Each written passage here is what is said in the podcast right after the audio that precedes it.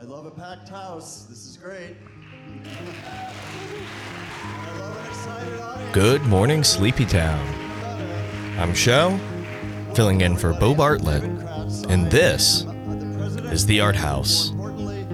Art House Radio, coming to you from 88.5 FM WCUG Cougar Radio and 96.3 FM WOHM Charleston. I'm technically not filling in for Bo Bartlett. I don't know why I said that in the beginning. No, I do know why. But this week, we've got an hour-long art talk for you, coming all the way from New York City. And it's about good painting writ large. This week's Art House is a panel discussion moderated by Noah Buchanan and Carl Dobsky, featuring artists Amy Sherald, Bo Bartlett, Zoe Frank, and Vincent Desiderio. This took place Thursday evening on January 25th in 2024. That was recently. Yes, it was. At the New York Academy of Art on the occasion of the opening of the Big Stories exhibition. Those of you who are local to Columbus, Georgia, or listen to Art House might remember that it opened in the Bo Bartlett Center a bit back, and so now it's in New York City, and this is the artist talk all about it. I edited it, so I can tell you with certainty, it's actually really interesting. It gets pretty deep, and I guess not abstract, because they're painting, you know, a specific way. Woo! So, here's the artist talk, New York City. Hope you enjoy. This is the big one.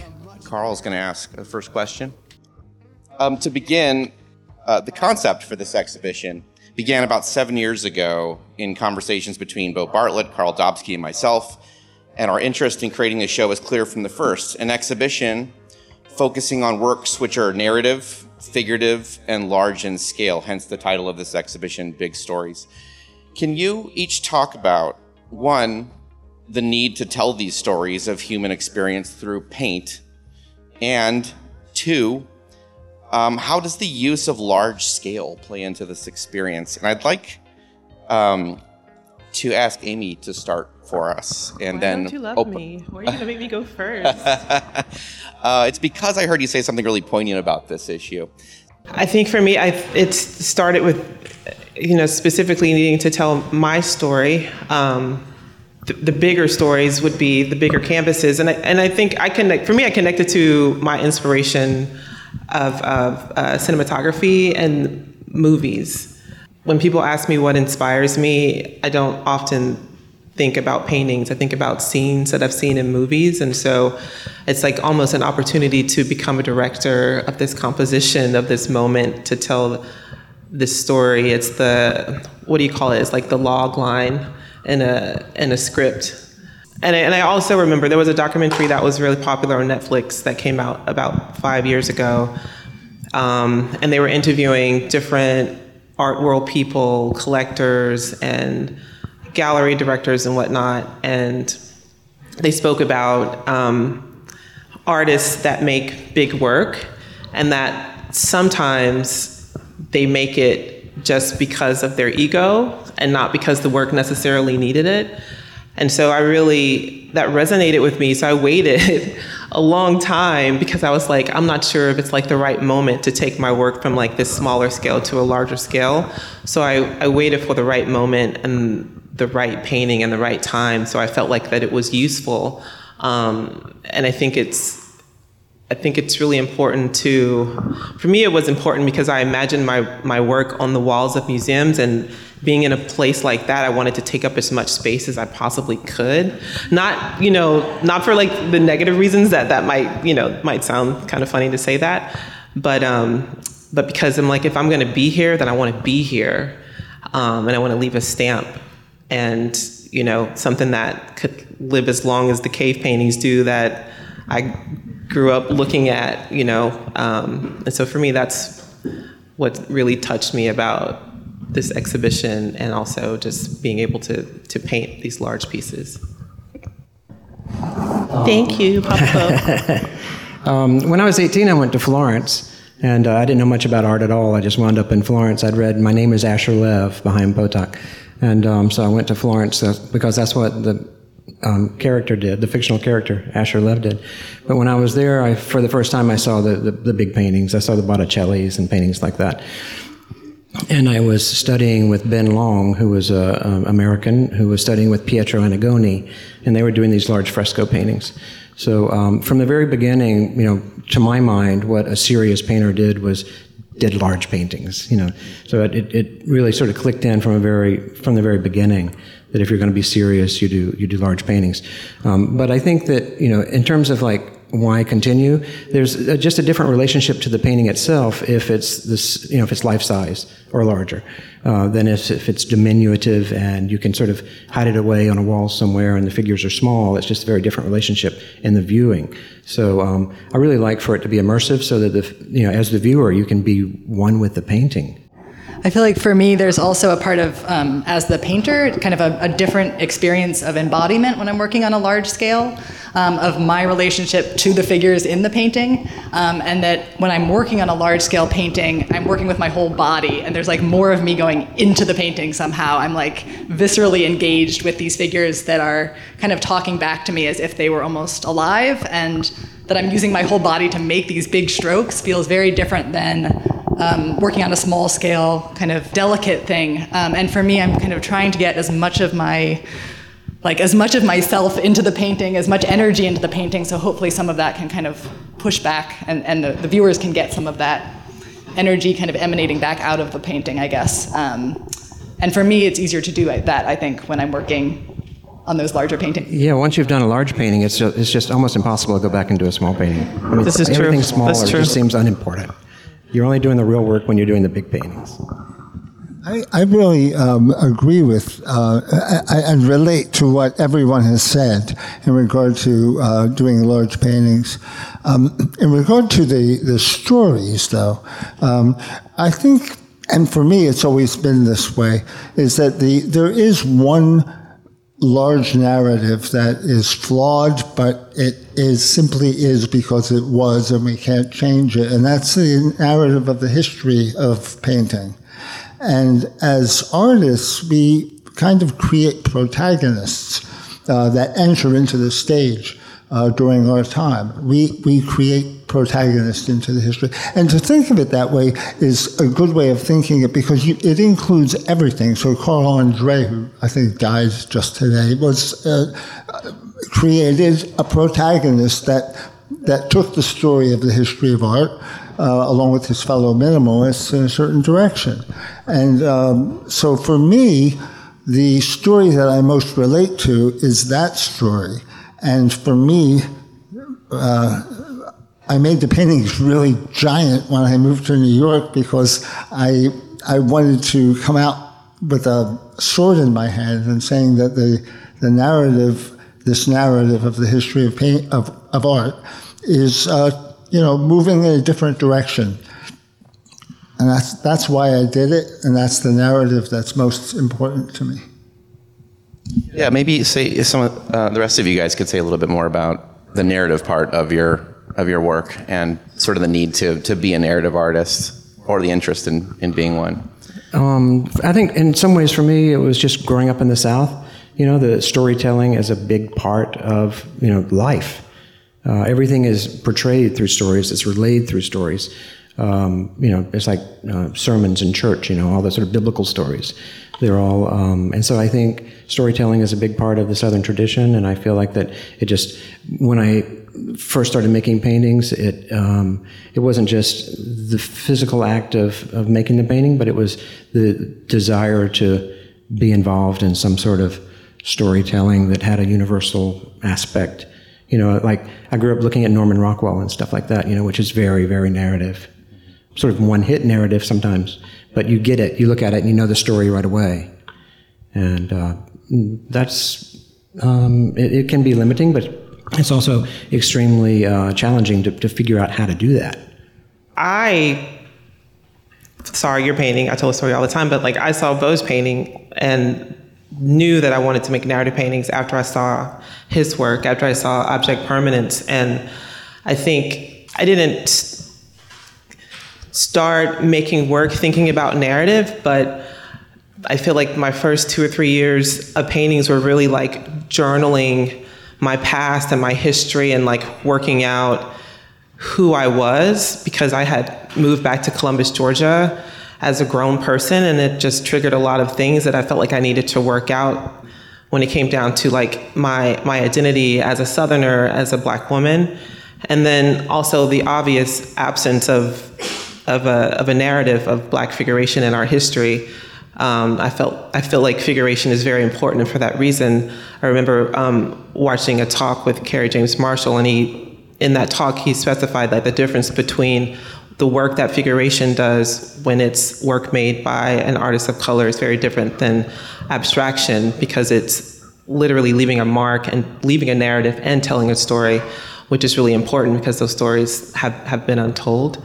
But I think for me, it was my personal story in the beginning and working out what it meant to be from where I was from, and traveling and going to different places in the world and experiencing different people, different religions, which, you know, growing up in Columbus is like you grow up really sheltered. And I went to a Catholic school. I didn't have a lot of friends. My parents were a part of a church that was like considered a cult now.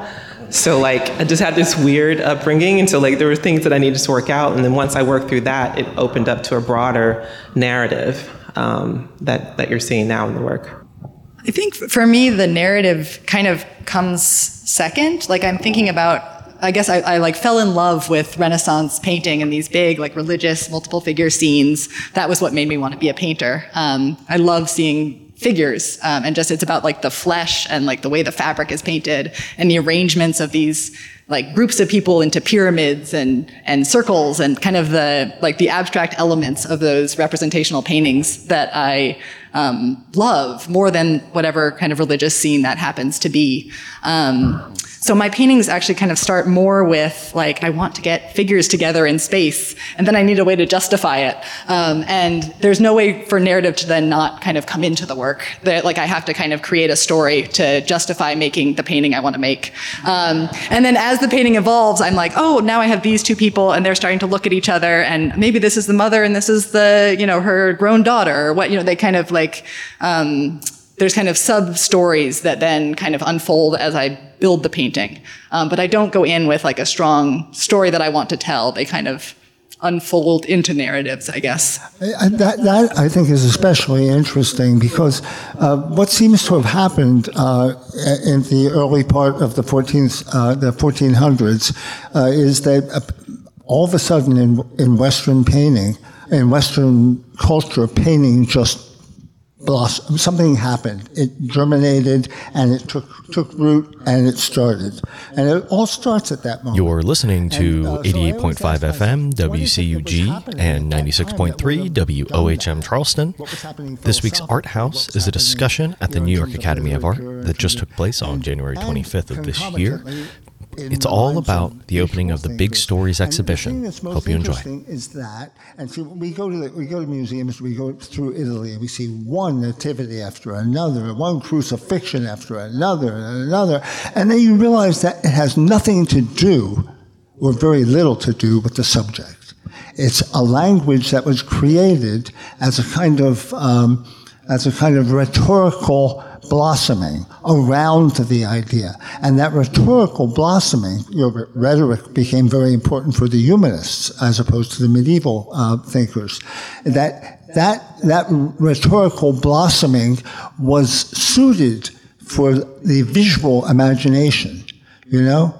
And it's kind of filled a void between what was physic and what was metaphysical.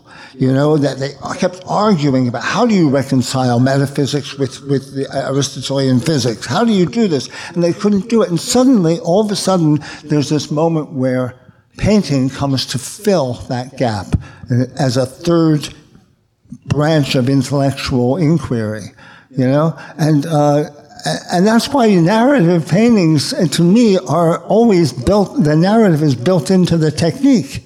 It's the technical narrative that tells the story. We don't go and we look at the Dutch painters, right? The little Dutch masters, right? And you look at Terborch and Jan Steen and people like that. And they look like little Dutch people in little Dutch rooms doing like little Dutch things, right? And then you look at Vermeer and you go, well, it's a little Dutch person in a little Dutch room doing something that little Dutch people did, but it doesn't look like those other paintings.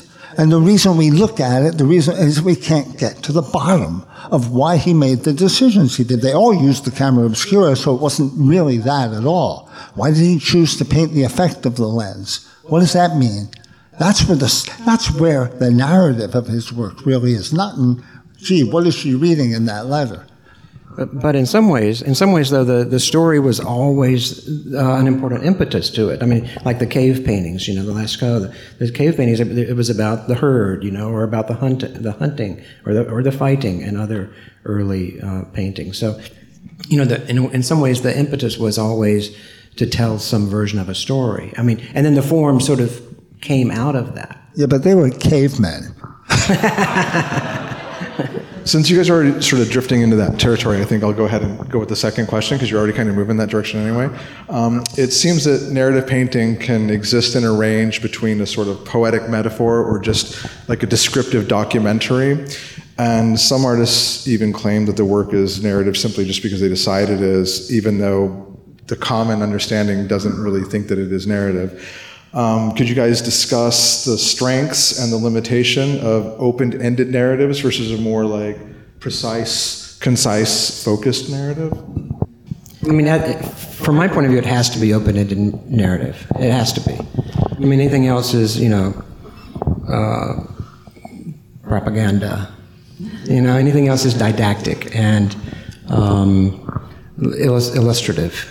If it's not open-ended, then it's just, it's almost like just adhering to a text of some sort, like illustration. Could I press you on that a little bit? Would you consider Norman Rockwell to be a sort of propaganda or didactic? Yeah, probably, yeah. Okay. And yeah, totally didactic. Okay. So, I mean, for me, part of the idea is that you continue to engage the viewer over a long period of time as they're trying to figure out what the heck they're looking at. So it's open-ended, so that it has a long shelf life. Right, well, I agree with him, and there are a couple of reasons for that. The first reason is because if paintings or if visual thinking is an impetus for or an inspiration for thought, for rational thought. Because painting has rational components to it, definitely, but it's definitely very much rooted in the in sensation. And we're almost thinking with our senses as we're doing it. And in the old days, they used to say that an idea could only be occur to the mind with an image preceding it. That the image precedes the rational structures that based around. So if you're making a painting whose goal is to inspire that, then you don't want to close it off into a fait accompli, right? You want to keep it, ready to germinate, right? And the other thing that's interesting is that. And I've told my students this is that the difference between the way a painter conjures something. And the way an illustrator conjures something is that, they both start off with a basic feeling or sense of what they want to do. And they start moving the ball in the direction of the painting. Well, the illustrator knows that he or she has to arrive at a terminus, right? And the painter, as we are definitely moving towards some kind of terminus, recognizes the terminus as something fatal. And so we splay the arrows so that they will miss the mark, and they keep going. But if you look at the model this way, then you see that as they're passing, the terminus then becomes the inception. So what's in the beginning is what's in the end, and what's in the end is in the beginning. It's a kind of very fluid but very rich sort of way of presenting information that will be useful for other people, right? Yeah, I completely agree with that, I guess. And just thinking about, like, I don't know, wanting to kind of go into the painting, I want to go in feeling like I'm kind of exploring something and not having something that's kind of pre-solved, so that there's this sense of investigation and something kind of unfolding and being discovered through the course of making the painting.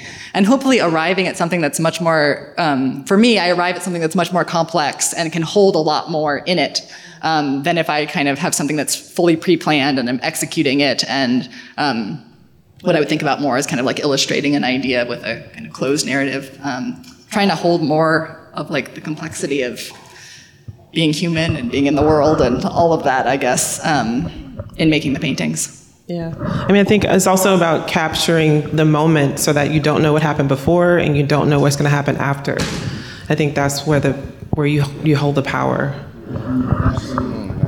I'm going to keep going with that for just a little bit more. Do you guys ever think, so open-ended narratives hold a lot of potential because the viewer can kind of develop along with it. They can kind of interpret it in a way, and it's not sort of like propagandist or didactic, as you were saying. But do you think there's a point where it can become so open-ended that it's like an open, that it just sort of falls apart? And is there ever a danger? Do you ever think of that as a danger? Or do you just sort of like boldly go wherever it goes, like Captain Kirk? And I don't know. I think we all are good painters because we also know how to listen to our intuition. And I think that's the most important part of your practice, is like knowing when to stop and knowing when to let that question be open-ended, so like you don't go off the cliff. I don't want to alienate the viewer. I mean, I really want to sort of engage the viewer. So is it Malcolm Gladwell that has a concept of Maya, M-A-Y-A, make it accessible yet advanced? So you want to make it accessible first, so that at least you have got them to engage. But if you've gone too far and gone off the cliff, they might not even engage. So, I mean, maybe that's a populist concept, but anyway, the idea is to like get them engaged somehow first, and then, wake them up, then kick them. Well, when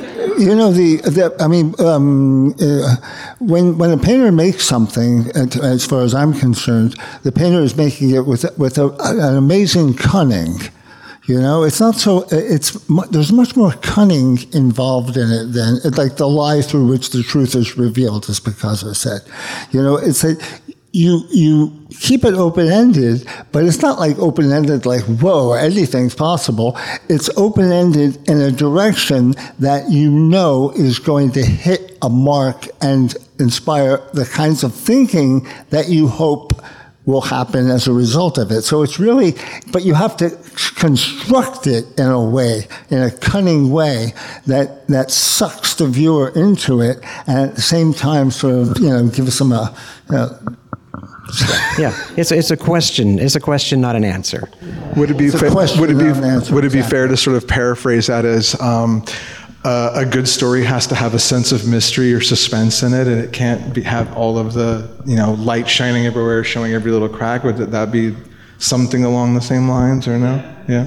Okay. I'm thinking of two paintings that are pretty closed narrative that are both really successful, and we all know them. So I'm thinking of Raft of the Medusa by Géricault and the Joan of Arc painting by Jules Bastien-Lepage in the Met here, which I think both of those in the narrative's very closed, and yet somehow they have an openness to them, but talk about why those paintings are so successful as narrative paintings, but they're closed, or are they closed? Well, I mean, we know the story, but I mean, the question is, does it work if we don't know the story?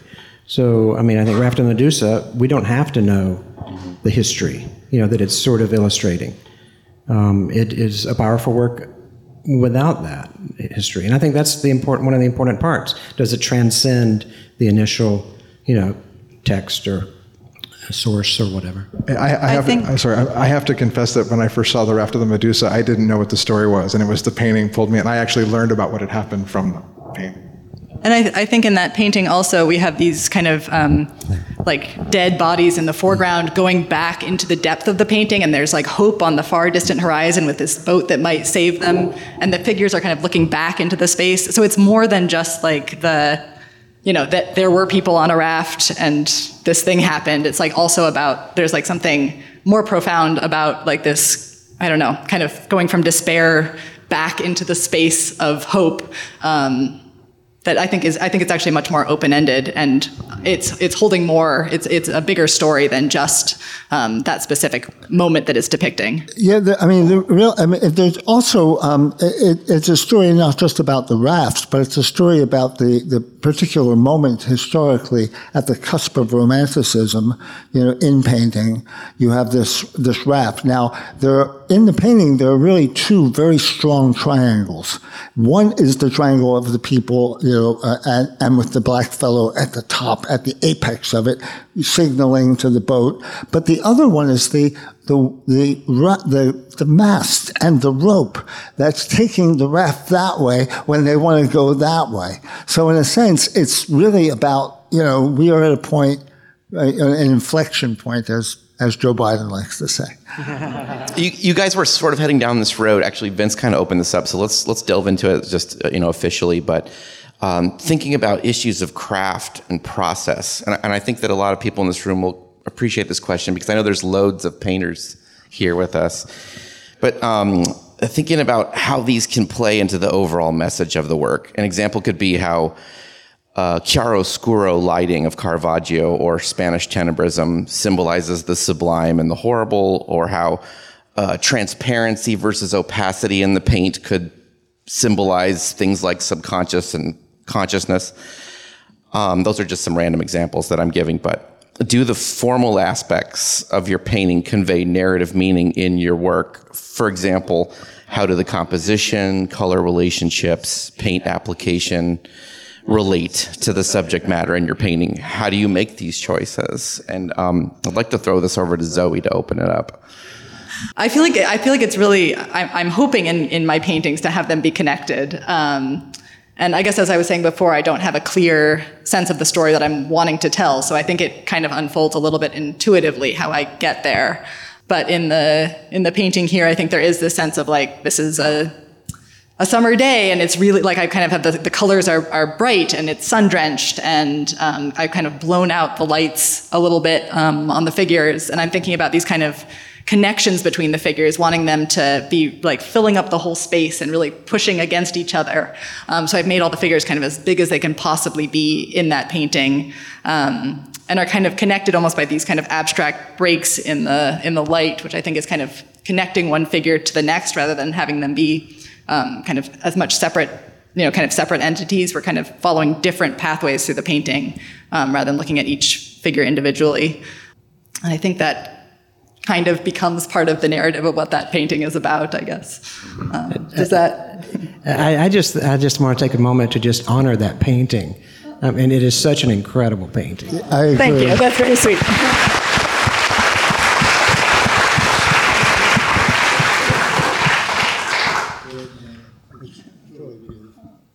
Thank you. Vince, why don't you talk about the process related to the content? Well, you know, that's what, you know, when we talk about the technical narrative, you know, there are certain things that it's really a discussion that has not really happened. People talk about style, and they talk about the materials that the old masters used, and how do you learn how to draw, and it's usually not by copying French academic work.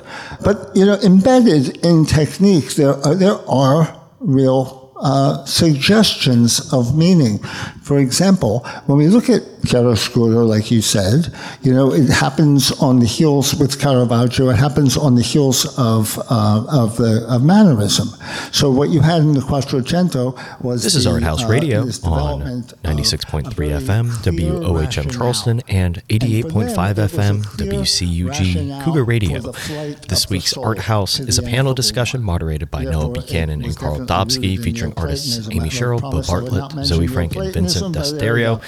This took place just recently, January 25th, 2024, at the New York Academy of Art, all about the opening of the Big Stories exhibition. We're going to pick it right back up. Hope you enjoy. Mannerism is that notion of the clarity with which the soul can access the ineffable one, starts to crumble under the weight of Michelangelo's angst, right? Mannerism's born. But when it comes back with Caravaggio, what you have is a kind of analog for the vanishing point, but it projects out of the picture. It's actually the focal point of the incidence of reflection.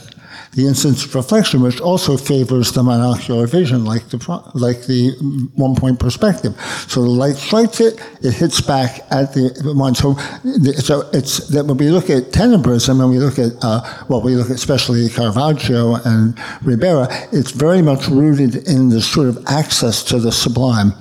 Or not sublime, the ineffable one through a corridor that speaks to infinity, that recognizes that there is an infinite point of perspective and that they believed the speed of light was infinite, But then, later, one could say that the development of scumble over glaze, right?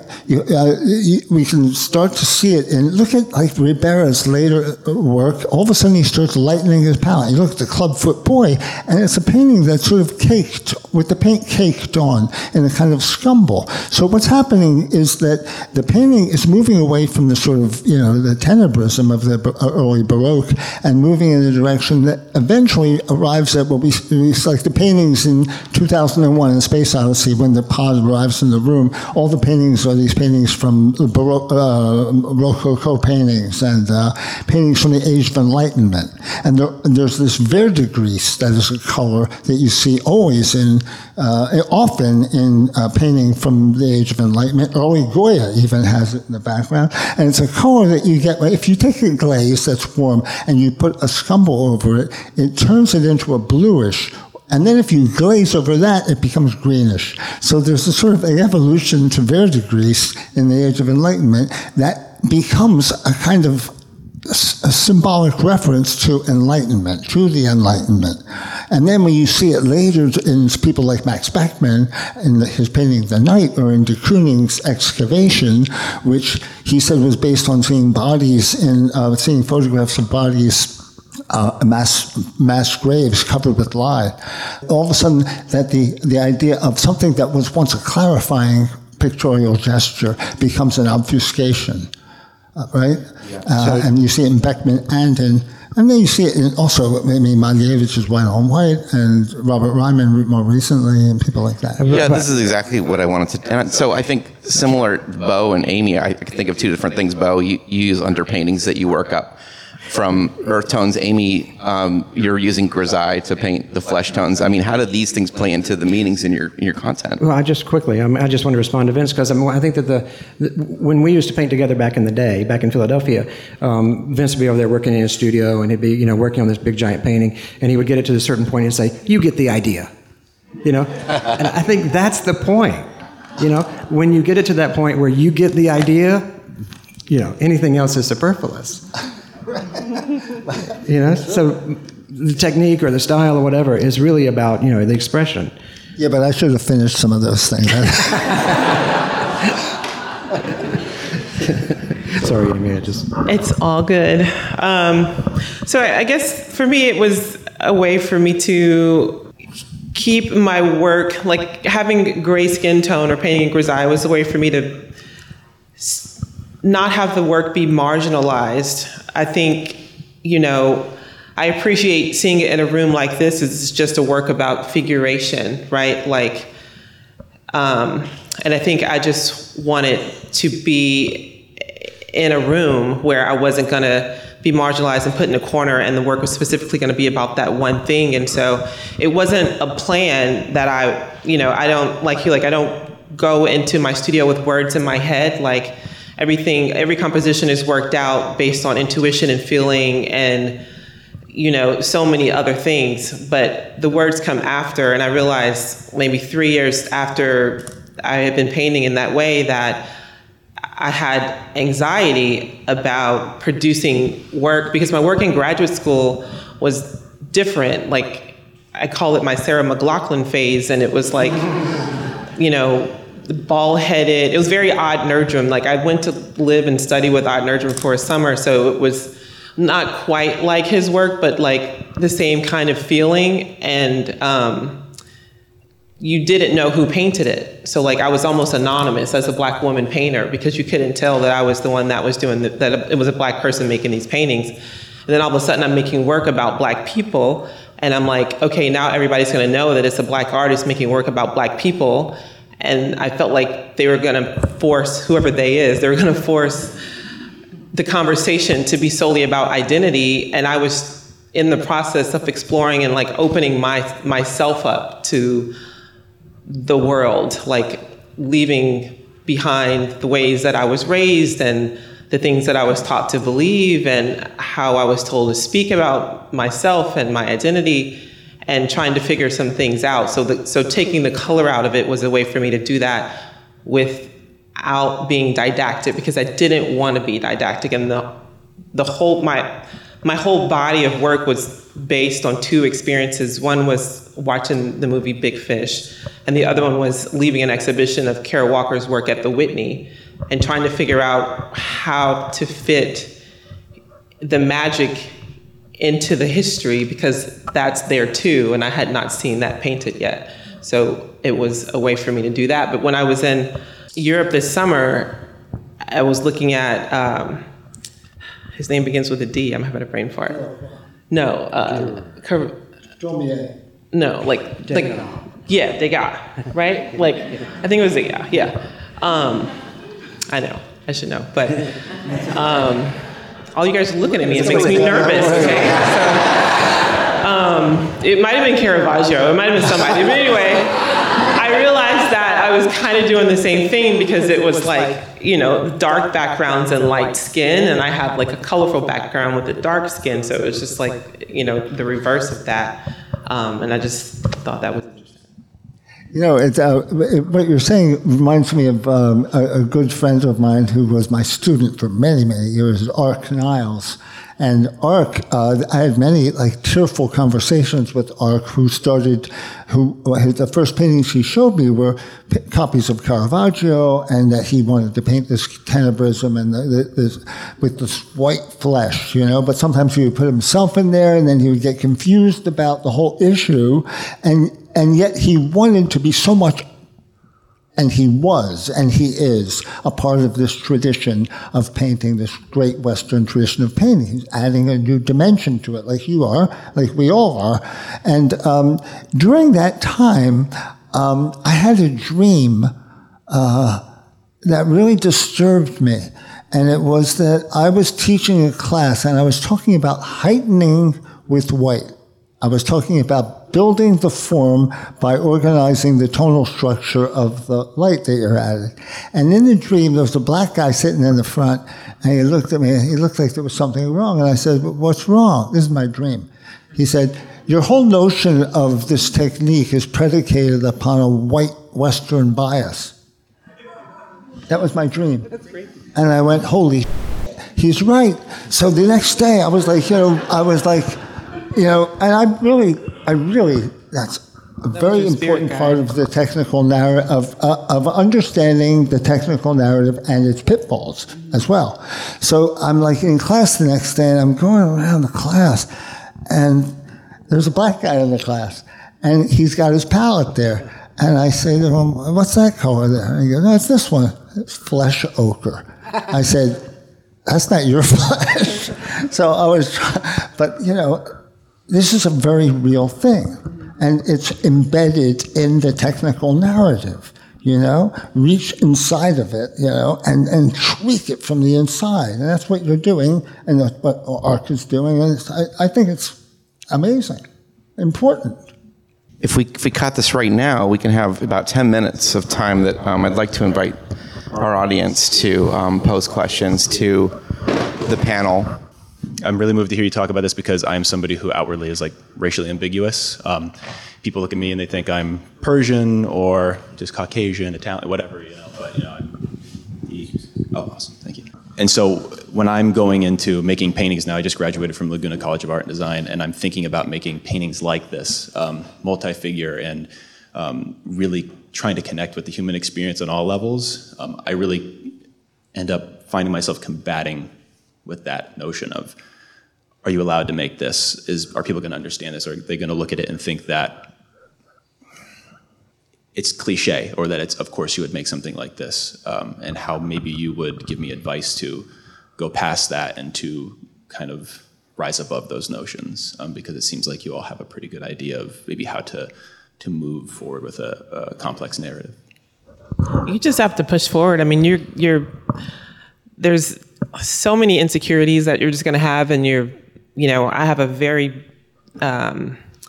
busy little voice in my head that likes to make me feel like I'm not good enough all the time. But you have to know where the wealth is in the knowledge that you have and what you want to put out in the world, and figure out what's important to you. It has to be what's important to you, and if it's important to you, it's going to be important to somebody else.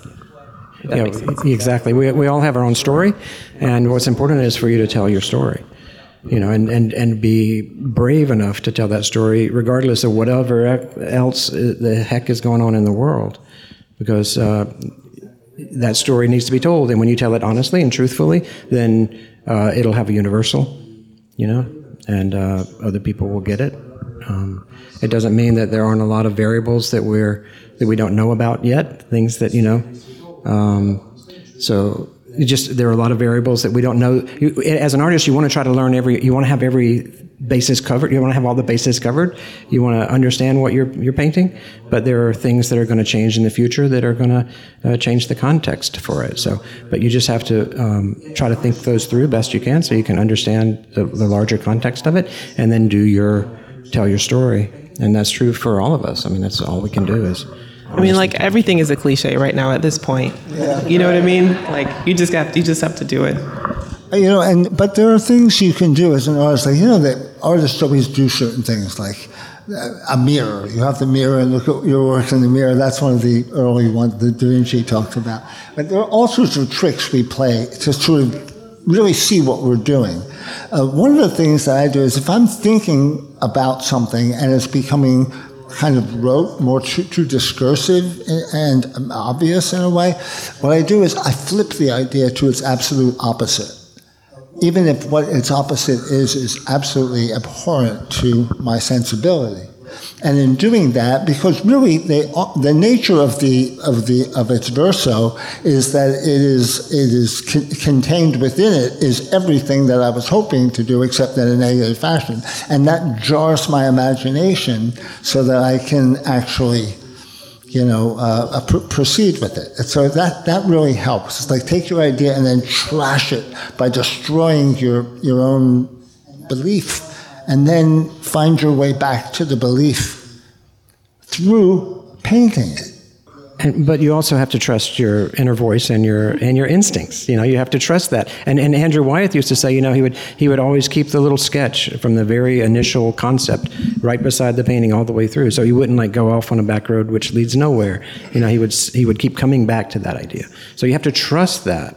I mean, you have to trust your instincts as artists. He also said he would disappear. He would try to disappear while he was working, and I think that's crucial. It's not about your ego at that point. You're actually disappearing. So it's about the work, and so you're not thinking about style or technique or anything. You're just disappearing, and it's happening in an ideal world. And I also think about how it's in conversation with art history. I think that's the one thing that I think about, because at the end of the day, I mean, I'm can be facetious in saying this, but at the end of the day, I'm like, I have to somehow, I feel like anyway, like make a nod to the art historical patriarchy in order for my work to be important. I have to do like this somehow. So whenever I'm making work, I see how it is in conversation with art history, and whether it's creating some kind of tension there. And if it is, then I know I'm moving in the right direction. Great. Can we take another question from the audience? Yeah, right here. Thank you so much.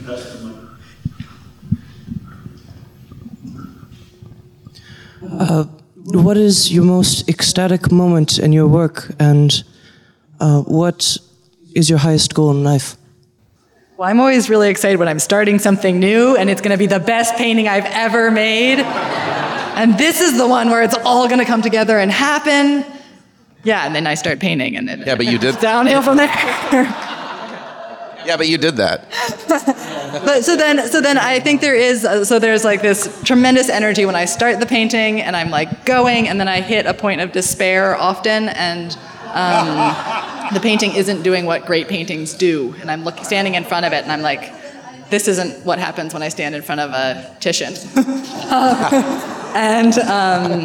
There's been a couple times where I feel like I've been able to push through, and there's been a real shift in what happened, a drastic change that I've been able to make to the work, and there's been a real excitement that comes from pushing through that point. And that doesn't always happen, but it has happened a couple times. Yeah, there's a point sometimes where all time disappears, and when you literally, it's the end of the day and you've worked for 5 minutes and you've done this incredible painting, or you've been working for 5 minutes and, time just, the opposite happens. What is that? Time either goes really fast or really slow, but you're in it in a way that you don't exist in time.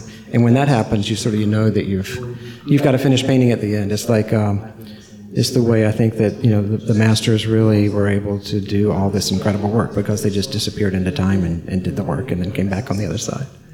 Like the Sistine Chapel or something. For me, as I'm doing it, I feel like I'm in control, and that I'm like a conductor. And it's an incredibly complicated thing that I usually try to set up something that I've never done and I can't possibly figure out, but I try. And so I keep working at it and figuring it out, and at a certain point I feel like I'm a conductor and there's an orchestra and they're all listening to me, and then all of a sudden it goes beyond that and I can't remember painting that or that, and yet I know that they work, but I can't remember how I made it work, because I was in some kind of trance. And at that moment, the hair starts to stand up on the back of my neck. This is ArtHaus Radio on 88.5 FM, WCUG Cougar Radio, and on 96.3 FM, WOHM Charleston. This week's show is a panel discussion all about the opening of the Big Stories exhibition at the New York Academy of Art. We're going to get right back to it. It's only happened maybe 5 times in my life, painting for over 50 years. Only that. But once you experience that, you become addicted to it.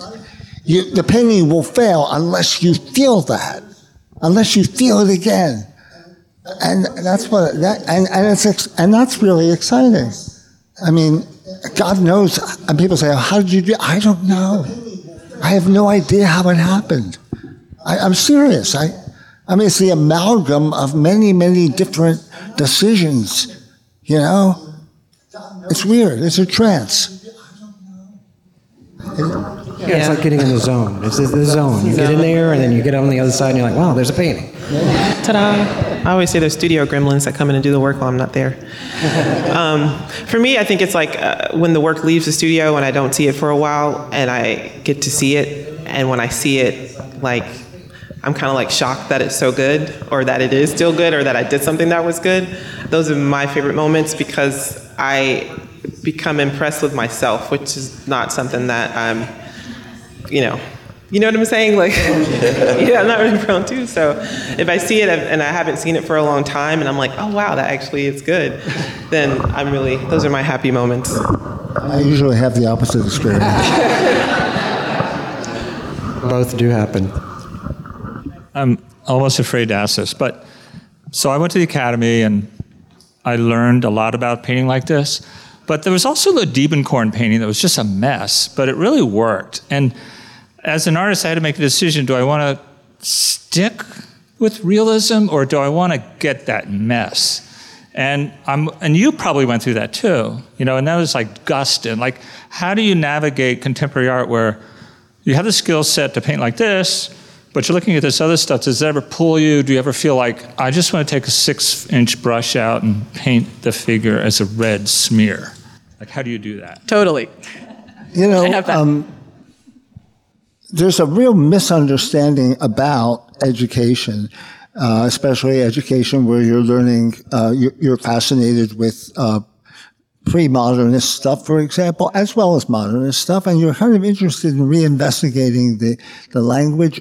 And there's this idea that you're going to learn the tools and you're going to put them in a bag and then you'll use them when you need them. And that is the absolute worst way to look at it.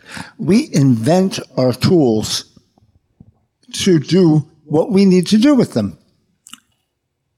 Whether we're painting abstractly or we're painting expressionistically, what we feel that needs to be at least said at that moment, we have to invent the tools to do it. We can't just simply use an old master technique to make something. I never believed that. But you know, if you look at Diebenkorn, I love Diebenkorn, by the way. He's a great painter. But there's a painting, and this is very curious to me, there's a painting of how he loved Matisse so much. And there's a painting of an Arab girl praying, or in a courtyard, kneeling down. And if you cover the Arab girl and look at the rest of the painting, it's an Ocean Park painting. It's like, take a look at it. It's like astonishing Ocean Park. He loved Matisse. He needed to take from that tradition that he loved so much. And that's what gives his work the rigor that it has, is that it is rooted in a deep appreciation of Matisse. And if you're appreciating Matisse, then you're appreciating what Matisse was probably looking at and where he was coming from. So it goes back. But the bottom line is we invent the tools to do what we have to do. Learning to paint in a French academic way or draw in a French academic way vis-a-vis Bouguereau or something like that will get you absolutely nowhere. Right? So that's a misconception about what a number of people who are working representationally today are actually thinking, is that we're going to bring back the golden age of, that's exactly what I've always loathed, the idea that that modernism was a mistake. There's nothing that's been done since modernism that can compare to the greatness of modernism. We're living in a kind of on the raft of the Medusa, with the winds taking us that way and the hope for it that way. You know? I mean, we have to be realistic about this. Nothing has really come, for many different reasons, nothing really has galvanized a set of ideas in postmodernity the way modernism happened. And thinking about why that is incredibly important. I don't think the style matters. I think that it's if you're being true to your experience.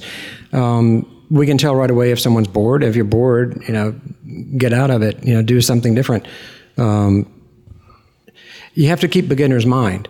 So if you can do what you do and you're bored with it, then you're not keeping beginner's mind. You have to always be pushing yourself to be engaged with what the act is that you're doing. So if that's changing the style or doing it differently, or painting like Diebenkorn, or going into something different altogether, making film or something, do something that pushes you and that you don't know how to do, and that keeps you on the edge and keeps you alive and keeps the work vibrant. Yeah, and you don't know how to do it. Right. You don't know how to do it. It's not as if we're applying, a bag of tricks to making a picture. That's there are people who do that, and they suck. Whoa. Did I say that? You know what I mean? We try every day to wake up and push ourselves, fully aware of the fact that we may be tapping into a vein of thought that is pre-modern. Fully aware of that. Accepted. I mean, I painted abstractly the whole time I was at the Pennsylvania Academy. I thought the last thing I ever wanted to do was paint representationally. Really, truly. And then I just felt like I hit a brick wall. And I thought, everything that I feel is compelling me to put that brush at the next moment within the history of art, is something that I was acquired through an education that I began to become skeptical of. So as a kind of test to myself, I did this giant painting of a figures around the deathbed. And I thought, I knew it was going to suck. I knew I didn't know what the hell I was doing, But as I did it, I started thinking, you know, well, there's something in here. There's like the end of the road that I was facing with my pushing expressionist modernism, you know, all of a sudden I found a clearer road ahead of me, or at least a difficult road, but one that was open. And I started to feel like I was a little boy again, infatuated with all the things about art that I loved. There was hope in it, but there was never any desire to return to French academic painting. You know, that's not representation. I mean, Goya or Giotto, Cimabue, these are great painters. They drew in very different ways, you know? But it's old master, I don't get that. You know what I'm saying?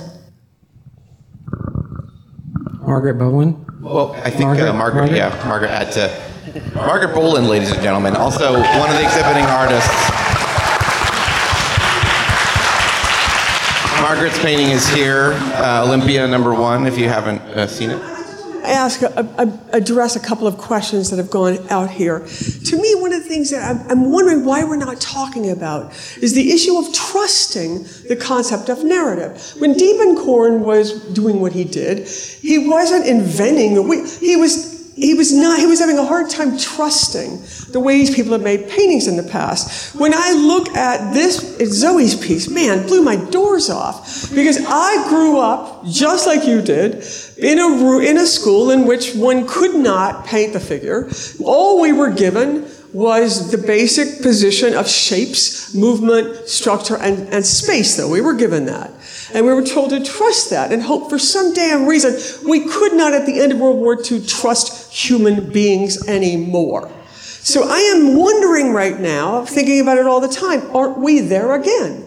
We can't trust narrative. We are hit with 1,000 million stories a day, none of which makes any sense to us. So we literally bombard ourselves against stories. And then when we try to make them up, they seem, I mean, damn Zoe, I trust this. Because what I remembered, we were talking about scale in the very beginning. One of the reasons our teachers told us to deal with scale is so we couldn't see it. Now, I mean, come on. But we literally couldn't figure it out. So we had to feel our way through both the surface of the painting and what the hell happened. And their whole point was, do not judge that day what happened. A painting is something that happened. Any act of art is something that happened. So the fact of it becoming something in the end that makes some sort of sense. I love what you said, baby, about the idea of the illustrator and somebody coming with it, where you basically you make it so it can't land. That makes sense to me. But when I look around this room and I'm asking about ways that people approach painting, it makes all the sense in the world that the question would be, what is legitimate now? And in terms of feeling your way, I mean, I look at this painting of Zoe's and I can believe in every 4 or 5 inches. And that makes sense to me. Really does. I'm deeply impressed by that damn thing. And it does take me right back to my roots and thinking about, okay, that is a way to sort of start to make your way forward. And I think that is the biggest fact that's important here.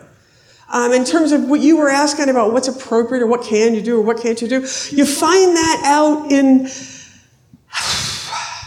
needing to do some damn thing.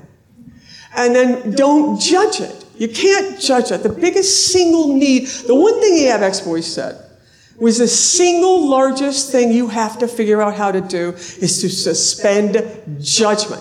Half the reason they were such drunks. They had to turn it off at the end of the day and turn it to the wall so that in the morning there would be a new way of experiencing what the hell they had done. You see what I mean? It had a lot to do with being alive. All right, and that does it for another Art House Radio. Got just a little bit of time to get on out of here. I just want to thank everyone for listening to the show this week. I've been your host, Show, filling in, I guess, technically for Bo Bartlett, but he was throughout the show via an artist talk, so I guess I just served as the avatar with which to give you this show. So thank you so much for tuning in every single week to Art House Radio. You can find us online at ArtHausRadio.com. That's our website, ArtHausRadio.com. I did that backwards that time. You can also find us on Instagram at ArtHausRadio. Thank you to the ArtHaus Radio team, of course, Bo Bartlett, Juliana Wells, and Matthew Moon. I've been your host, Sho. Take care of yourself. Take care of others. We'll be back next week with another episode of ArtHaus Radio.